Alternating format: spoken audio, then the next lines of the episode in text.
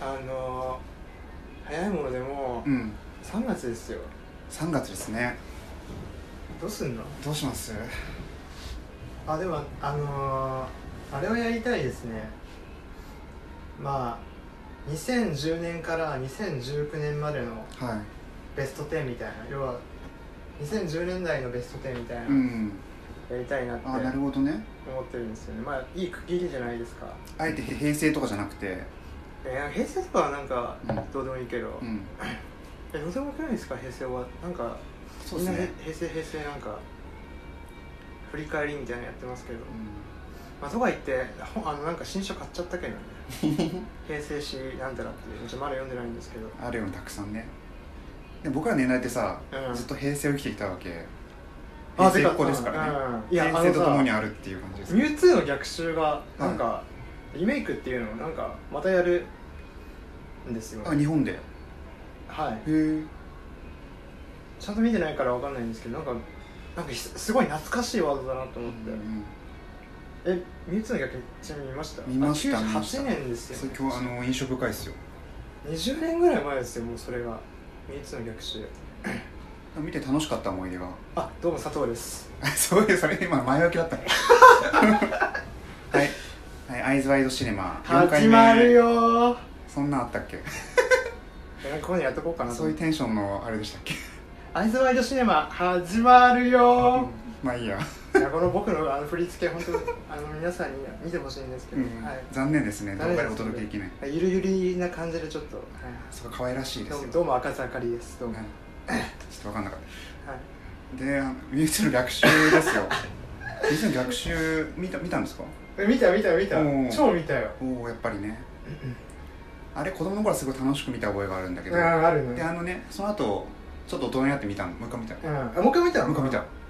したらねあのテーマすごくて。うん。ポケットモンスターってさうん。戦うポケモンと戦わせるああはいはい。あのアニメじゃん。はい。結論がさはい。戦うなっていう。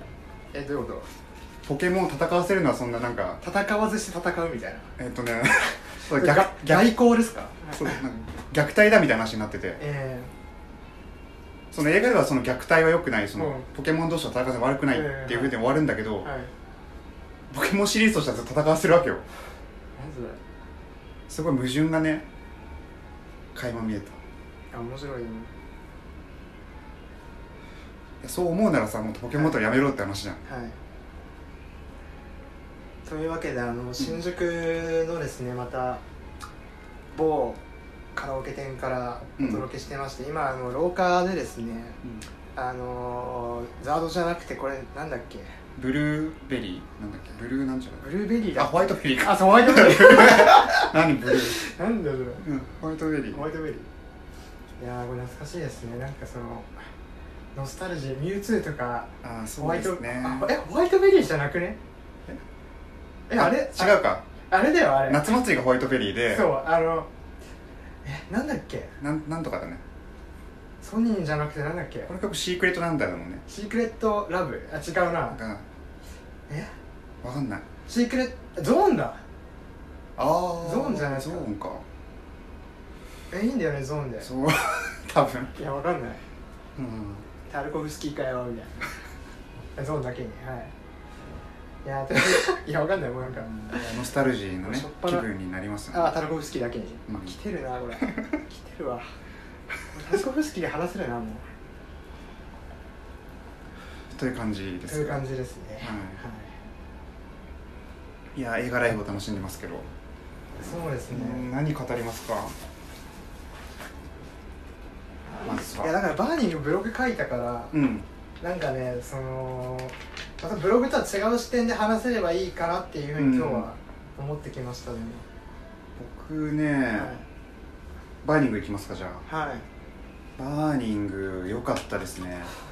あなんかペパーミントキャンディーとかうん。なんかやるみたいですね、ああはいはいはい。あのオアシスと、うんうん。えオアシス見たことあります？いやないあです。そうか。絶対見た方がいいです。傑作？傑作ですね。でこの監督はあの個人的にすごいうんあの因縁っていうか思い出があって。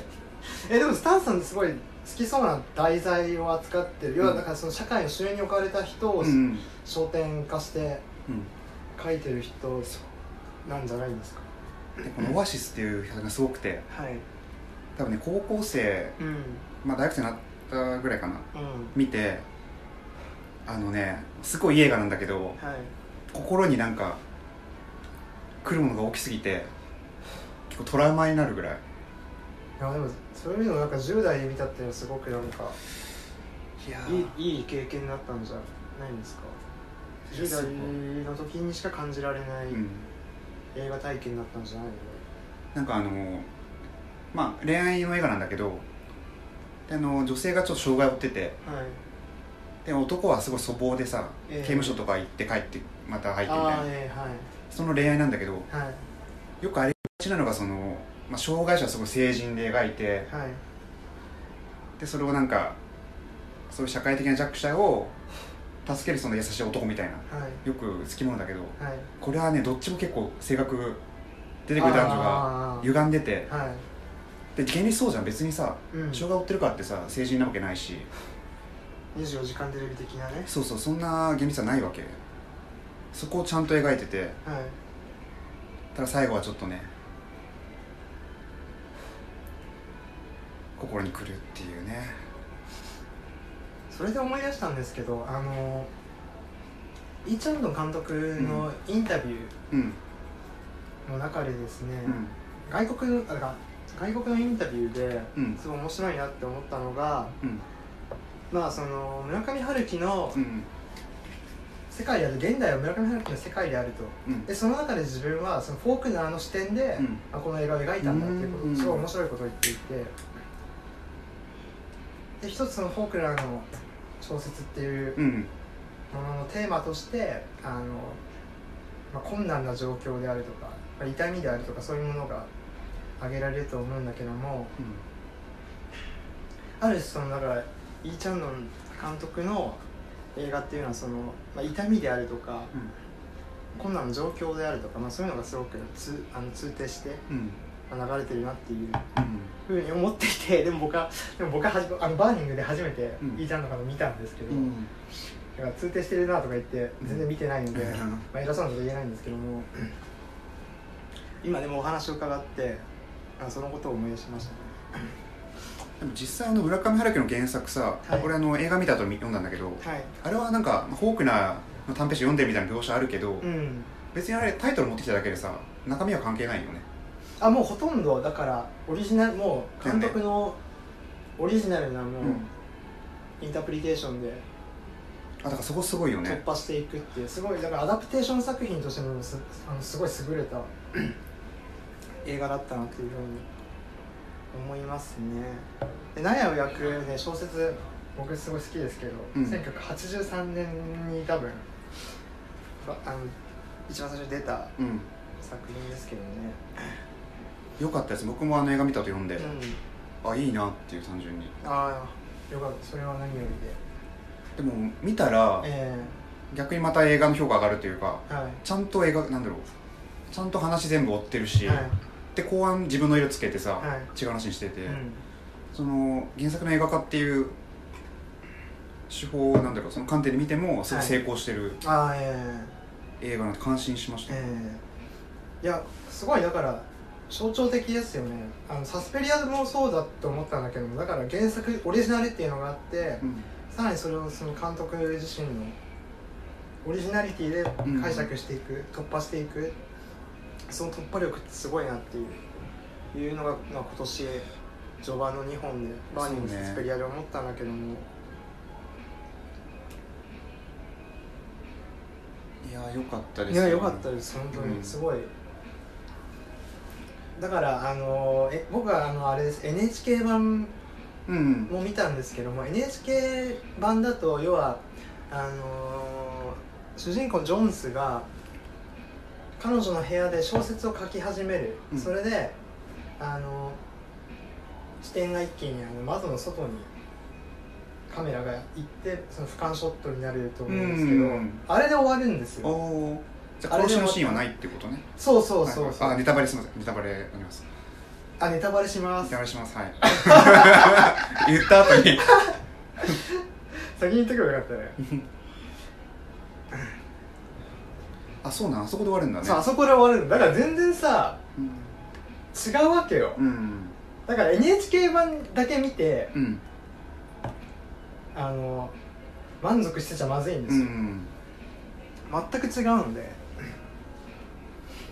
なんかそこはすごい戦略も感じつつうんなんかあれだったね。どうなんだろうと思思ったけど正直。全く違う作品なわけですから、うんあそこで終わるのと殺して終わるのと全然印象違うじゃないですか。で時間的にも結構削られてんだよね。ねえ。かなりだってかなり削られててます。てなかったってあれか。NHK 版はある見じゃないてないですよ。すいません。ですね。そうですね。まあでも僕はブログとか書いたんですけど、うん。えあれ？だって2500字とかだったよ。見たら。え書いたの？あやべえな。その書いたの？その書いた。のすごいね。え見てすぐ見てすぐ、ああもうこれは絶対書かなきゃと思って、うん。すごいな。あ僕の情熱が、ええー、ほとばしりましたね。えいやーすごい、えありがたいですありがたいとか言って。あのいやすば普通書けないからそんなにね。情熱がほとばしるとかウケんだけど。はい。いやでもこれねうん。やっぱ感じたのはさあの、うん。なんだろう。うん。事前情報入れずに行って、ただフォークなはい。あのタイトルから取っててっていうのを聞いてたから、まあ、なんかその、そっちに据え来るのかなと思ったらどっえちかっていうとグレート・ギャッツビえうんはい。ーのを思い出したっていう。ああはい。まあその劇中でもさうん。なんかあいつはギャッツビーだうんみたいな表現出てくるけど。あ出てきますね、っうん。そっちを思い出しましたね。ていうかもう少し多分一般化して韓国の若者うん。の中にまあそういうギャツビー的なうん。存在がいるよねっていうような描かれ方だったと思いますね、まあ、そのギャッツビーで言うとさ、はまあ、ベンがそのギャッツビー的なはい。役割にやってて、はい。まあ、ジョンスがあのなんだキャラウェイだっけ？ええはい。あの語り手。はい。であのまあデイジーが、はい。なんだっけ女性の名前。えー、ヘミかはい。っていうこの3社はい。にこうしてる感じでね、うんうんまあ、僕はすごいグレート・ギャッツビー好きなんで、うんはい。そこもすごいよくって、はいすごいやっぱなんか純文学的というかね。うん。はい。特に前半がなんかすごいそのセリフも結構ほ本から持ってきたセリフが多くて。あそうでしたね、うん。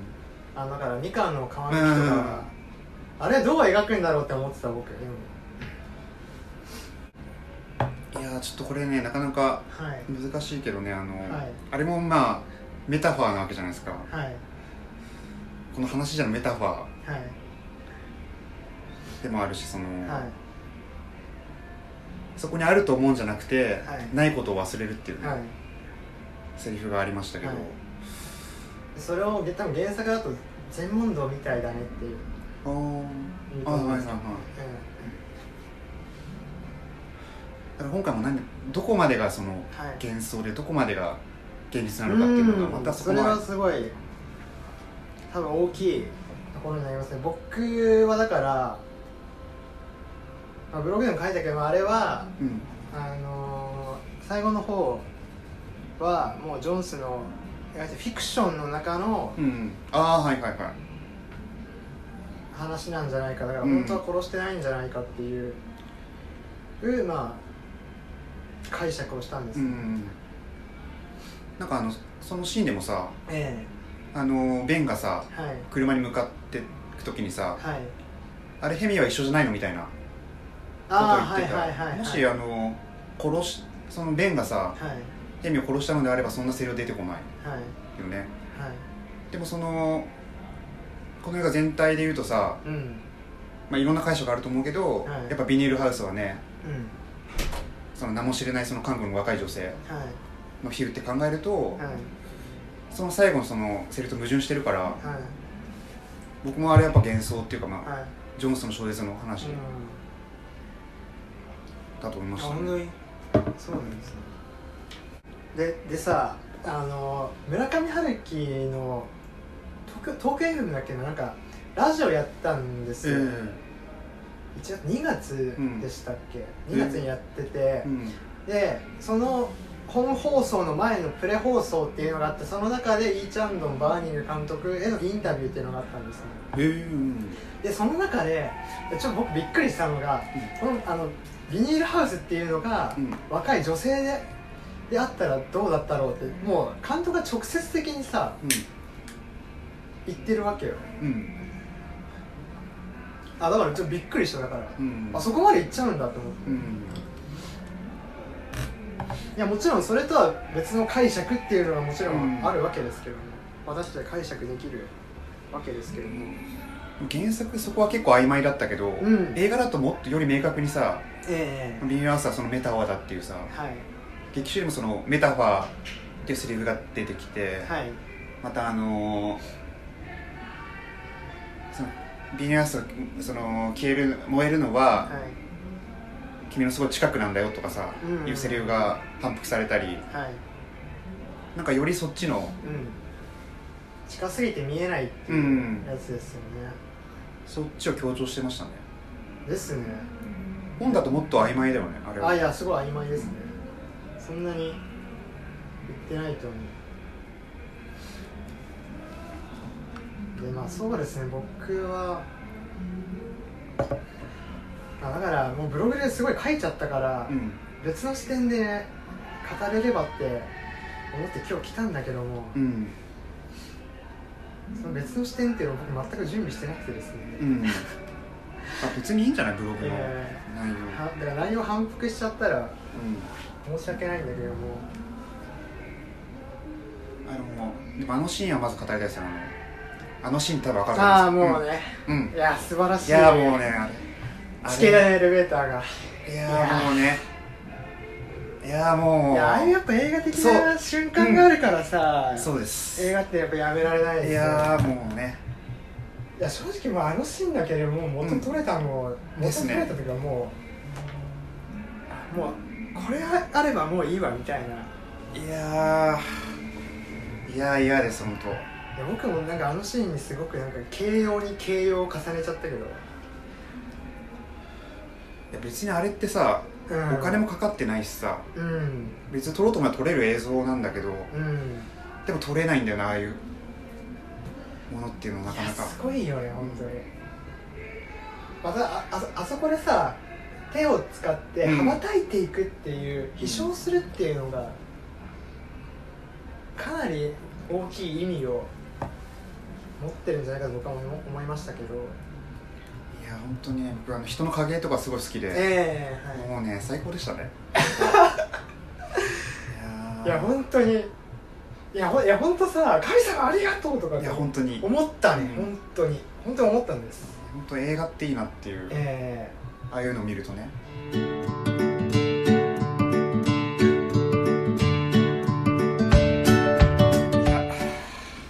えいや。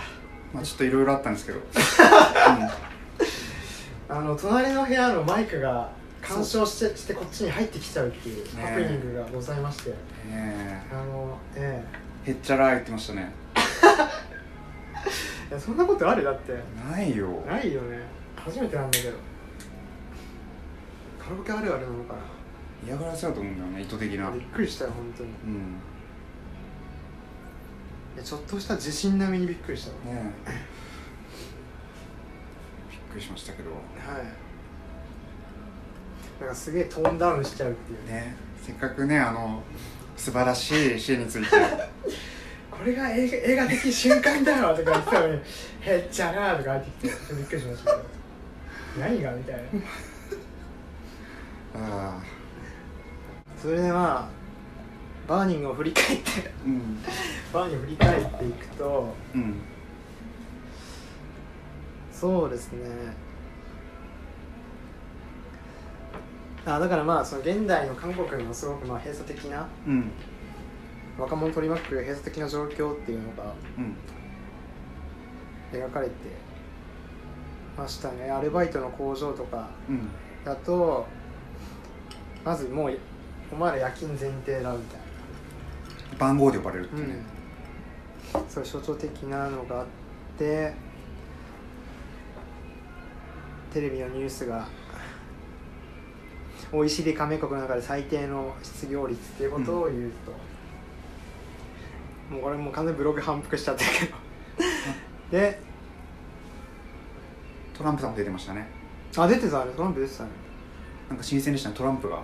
そう。出てくるっていうねで、まあ、カード破産の話もあったりなんてああれさ、うん。ちょっと見逃したっていうか覚えてないんだけど、うん。お母さんとなんかあのシーンあったじゃん。ああったね。あれってねうなんかちょっとポート見ててなんかあのん、うん。なんかお金をなんかお金困っててあそう融通してくださいみたいな。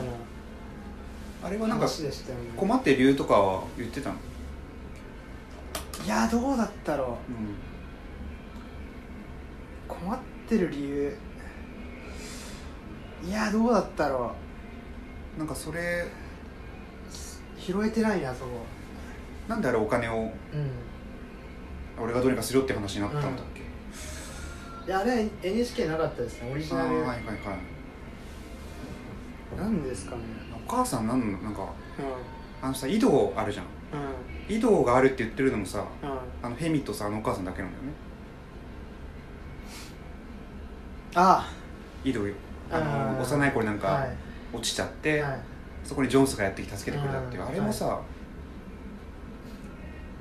あのそのヘミのさ家族とか聞いたら、うん。そのことなかったそうそ近所の近所の人に聞いたのでないのに。ないでしょ。うん。でジョンスも覚えてない、うん。知ってるのはあのヘミとお母さんだけっていう、はい。はい。あし覚えてたのね。はい。なんかそれは意味があるのかってね。ちょっと考えましたけど。ええまあでも結論から言うと、うん。だからバーニングとは何かっていううん。炎とは何かっていう。うん。うん。ところでいくと、うん。だから僕はあのプロメテウス的なねうん。だから創造性の炎とあ創造性と、まあ、一方ではそのヘミっていう存在を抱え続けて生きていくの受難のうん両面のある、まあ、炎っていうふうに解釈したんですけども。うん。どうでした？あの少年時代のジョンスがさはい。焼けるビニールあのね。ハウスを見るシーンあるじゃん、はい。あれははい。あれはどうなんだろう？実際の記憶なのかうん。あれもそのベンにさうん。ビニールハウスを燃やしてるってことを言われたことによってはい。生じたなんかい一つのはい。錯覚幻想なのか？それであの思い出したのがいやお母さんがうん。家を出ていく日。うん。うんジョンスは服を燃やすように父親に命じられたじゃないですか、うん。確か母親の服を、うん。でもあそこと重なるうんシーンだと思うんですよね、うん。であれはなんか夢の中でのうん。話だと思うけども、ビニールハウスが燃えてるのをたたあの呆然とうん。見ているシーンは、うん。あれは夢の中の話だと思うんだけども、いやしかし一方でさ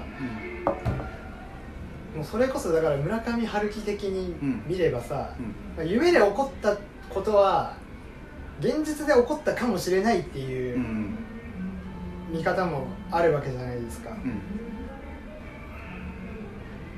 だからその夢と現実夢と現実の混濁とか、うん。あのシームレスなその境界がないような言い乱れたとか、まあ、よく言うと思うんだけども、うん。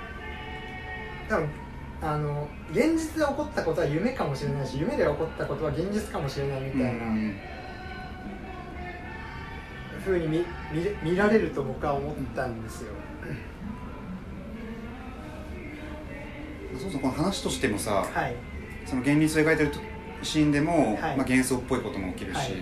そこも現実さえもそのなんだろう夢との区別がなかなかつかないっていうかね、はい。混濁してるからね、はい、まあ、そこもすごい面白いところだと思うんですけどね。その最初はみかんのねええ。例えとか、はい。パントマイムとかね、はい。あとその思い出したけどそのパントマイムのはいやってるとこに行くじゃん。はい。ちょっとしたシーンなんだけど、はい。ああいうのもすごい面白いなと思って。はい。いちいちね撮り方がね、はい。面白くて。あのーなんか車に追跡するじゃん。うん。あれもすごいさスリリングでさ、うん。緊張感あってはい。よかったし、はい。あとセックスシーンもさはい。あのーすごい生々しいというかね、はい。リアルで。はい。あのー基本的にその人間ドラマの人間関係の話なんだけど、うん。そういうねなんだろうな。あなんかでも植物的だったかもしれない、セックスのシーンでいくと、うん。だからそういうシーンをすごくセンシュアルに描くっていうかうん。多分感動的に描こうと思えばうん。できると思うんだよね、うん。ノルウェーの森なんかまさにすごく性的なシーンを性的に描くっていうか、まああれでもトライアンユンでですから、うん。やっぱり性的な性的な、まあ、その官能性をを描くことをすごく得意としてる監督だから、そこはすごくトライアン・ユンのあの武器が出てたと思いますけど、ん。今回のイーチャンドンで言うとう、ん。もうなんて言うんだろう。かなり植物的なものになってましたね、うん。はい。まあ、別に感情がないっていうかね、はい。まあ、あのしてる行為をしてる時もあの窓の外を眺めてね。ああええありましたねはい。なんだっけその一日で少しの時間だけ日がはい。差すっていう、はい。あれを見てたのかな？はい。なんかそうエモーションを描くならはい。彼女のを見つめてねはい。気持ちを込めてええそう行為するっていうはい。描き方なんだけど、あれはね別はい。に本当植物的にやってたっていうはい。描写になってますからね。なってましたね。あとあのーまあ境界線って話でいうとああそこはあれなんだよね。北朝鮮とうん。韓国のあ境界線にすごく近いっていう、ロケーション的にもすごくだからボーダーっていうのをすごい意識してるますよね。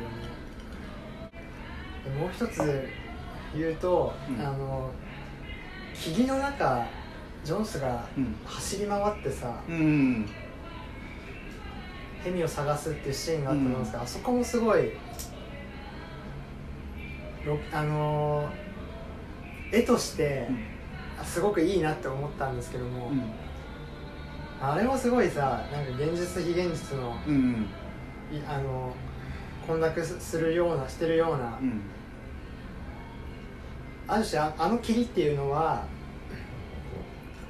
ジョンス自身のさ、まあ、うん。心象風景なわけじゃないですか、うん要はもう霧に閉ざ閉ざされていてうん。ヘミが、まあまあの全く見つからないと。うん。視界が狭まれていると、まあ、そういうような心象が描かれていたと僕は思うんですね。うん。だからそういうその舞台装置っていうか風景の使い方もすごいあうまいなっていうふうに感じたんですねあのベンを追跡していって車をさはい。で最初に湖に着くっていう、はい。あれもさはい。あれもすごい現実か幻想かっていうのが曖昧になってて、はい。まあ、もしその現実的に見るなら、はい。現実的に見るっていうかなんで湖にいるかっていうとまあ、はい。ヘミをさあそこに殺してさうん。あの流したのかなとかさ、思うけどあれもまあ曖昧になってるからね、はいであのなんかああったねうん。そのじゃあったね。あのベンの家にさ行って、うん。トイレ入るとさうあの棚があって中にあの,、んはいはいはい。あのあのなんだろうスポーツウォッチっていうはい。時計があってさ、あれ最初のねああそう開けたやつ冒頭ねなんだけど、まあ、あれを見ると、はい。まあ、やっぱりそのヘミをね、うん。ベンがその殺害して、はい。まあ、その遺品としてあそこに貯めておる貯めておくっていうさ、はいはい明らかにそういうまあ演出ではあるんだけど、はい。まあ、あれもねはい。結構微妙というかねああなるほど。徹底的な証拠にはなってないからね。うん。はい。あったけれども。うん。本当に殺したかどうかも。曖昧である。まあ演出的にはもう完全に殺したってことになってるんだけどね、ええ見ていくと。はい。あのなんか誰かのなんか感想かレビュー見て思ったの、なんかそうだったのかなと思ったのがはい。あのヘミが消えた後にさはい。同僚になんかちょっとヤンキーっぽいさ同僚の女性にさ聞くじゃんヘミはどこ行ったか知ってる？みたいな。はいありますね、うん。後半の方ね。はい。あの女性があの女性もあの同じスポ,、あのースポーツウォッチうん。をしてたらしいんだけど。いやー見ました。見れてない。見れない見れないですよね。いや見れてないです。そうなんですか？ねえそれそうだとしたらはい、何か意味がないとそういうシーンそのつけさせないからね。いやそのディテールすごくないですか？ょいろいろ伏線がねうん。すごいっすよね。いやだから一回見ただけじゃあれですね。全然わかんない、いや僕もなんかすごい書い書いたけどもうん。それでもまだなんかあれだ満足してないもん、うん。そうあでもすごい細部に注目するとそうなのかな。まあでもあれなのかな。そのそういうなんか痕跡？痕跡っていうものを頼りになんかうん。その、その人の記憶とかをうん。思い出すっていうかうん。なんかそういうことがすごい重要なんじゃないかなってうんうん思う。要はあの弁っていうのはすごいさ、うん。まあ、僕ニヒリストだって書きましたけどやうん。っぱある種その女性っていうのを一つのカテゴリーで見てるうん。じゃないですか、うん。でいやもうあの自分が何か意思を持って決定するのではなくてそれは自然なんだっていうセリフがあったと思うんですけども、うんだからそれはすごくあの傲慢なわけですよね。うん。悲しみを感じたことがないってね。うん、はい。涙っていうねん証拠がないからっていうはねい。いやでで僕さなんかその弁をさ、まあ、ある種断罪するようなブログではある種まあ断罪するようなうん。書き方をしたんだけどもいやがしかし一方でさあのー書いて後に思ったんですけどうん。いやでもその涙を流すから悲しいんだっていうわけではないなっていうことも思ったのね。うん。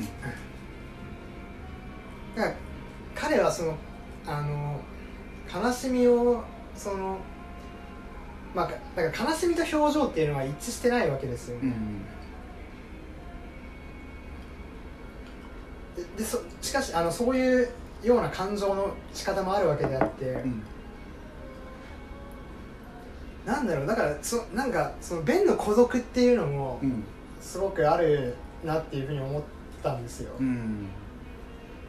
えいあの一方ではすごく、まあ、ソフィスティケートされた。うんすごくその富裕層なわけなんだけども、まあ、そのサンさんがさっき言ったようにそのグレート・ギャツビー的に話で言うとだからすげえ金持ってるけど孤独なんですよね、まあ出てくる3人とみんなねはい。それこそグレートハンガーあえ飢えてる人たちはいはいはい。飢えてますねはい。まあベンのシーンで言うとあれが良かったねなんかベンの友達たちとさうん。集まってまあ飲んでて。はい。であのベンがついてた女性にさはい。まああのヘミはさはい。踊るわけよあのアフリカのさ。ああはい。で踊らせてね。はい。みんなちょっと苦笑いみたいな感じ。でええはい。で踊りあわ踊り終わった後にはい。あのベンの笑顔ね。はい。冷めた目で、見てて。憎たらしい、はい。えあれが2回出てくるからね。えはいまた同じあのヘミが消えた後も同じようなうん女性を連れてきて、はい。でいろいろなんかあの中国人の悪口を語らせて、ええはい。一緒の道具のようにね、うん。その娯楽のための見せ物を。はい。ありましたね。でどんどん入れ替わっていくそういう女の子たちはどんどん、まあ、ある種その工場で工場の工場のラインのようにさどんどん入れ替わっていくわけじゃない、うん。そういう循環が出来上がってる。あれってすごい怖いですよね、ヘミもなんかそのそのなんだろう。小学校中学生ぐらいの頃はさ、はい。なんかブスとかってその女性言われたって言ってたけど、はい。でいろいろまあなんだろうネガティブな思いがあって、はい。まあ、整形して、はい。まあ、美しい姿になって、はいその社会に戻ってくるんだけど、えそれはまだ満たされない。ーはい。そのだからジョンスもヘミもねベンもはい。いろいろ立場は違うんだけど、うん。同じような苦しみを抱えてるっていうね、はい。そういう描き方でした、うん。ですね。いやでもなんかヘミすごい自由でよかったわ。うん。踊りも良かったね。いやあの自由な動きすごいいいよね、えー、なんか新人らしいですけどね安藤ジョーさんね。あそうなんですよ、うんすごい良かったですね。うんなんかびっくりするぐらい良かった。な村上愛が世界観に合った女性でしたね。うんなんかすごい自由だったじゃないですか、なんか全然人生を悲観してない感じがすごくうん、うん。良かったですけど全然悲観してないんだけどねあのうん。あの名シーンで踊られたら泣いちゃうんだよね。うん。そうだからそこであの対照的にコントラストが出るよねベンと全く泣かないベンと、うん。泣くヘンとね。あでもまあ村上春樹原作のさ映画化すごいよくできてると思うけどはい。あのジョンスはさあれ小説書いてるように見えないあのあージョンスがさ、うん。うんなんかすごい文学とか読んではい。小説家目指してるようには、はい。見えない。ね村上春樹は出てこないような人だよねあれはね。もっと達観してさむしろあれですねなんかベンの方うんそうだよがね。すごく村上春樹にだからソフィスティケートうん。洗練されていて、うん。都会的なうん。モードっていうのをすごく理解していて、まあ、なおかつ小金持ちうん。であるっていうのはすごい村上春樹的な。そこは違うの原作とはね。でもそこはまあイ・チャンドンのうん。色が入ってるっていうかね。う、ん。現代に生きるその韓国のうん。若者のタイプとしてうん。の人物像だから、うん。それはすごいよいいんだけど。うん。だから村上春樹の本だとあのジョンスもさうん。ジョンスっていうかまあある男もさうん。ああいう感じではないよねああじゃないん全然違うね。そうねだから。いや小説家志望の男性もでも中身より出てきてあ出てくるんですよ、うん。あのあれとかそうじゃないですか。1984の天吾くんとかそうですよ。1984の天吾っていう塾塾の先生をしてるのは小説家を目指してるんですよ。でなんか設定的にはなんか村あ村上春樹にうん、うんとなんか無理やり接続できなくもないけどでもジョンスはすごくあれですね。フォークナーにすごいやっぱり近い。うん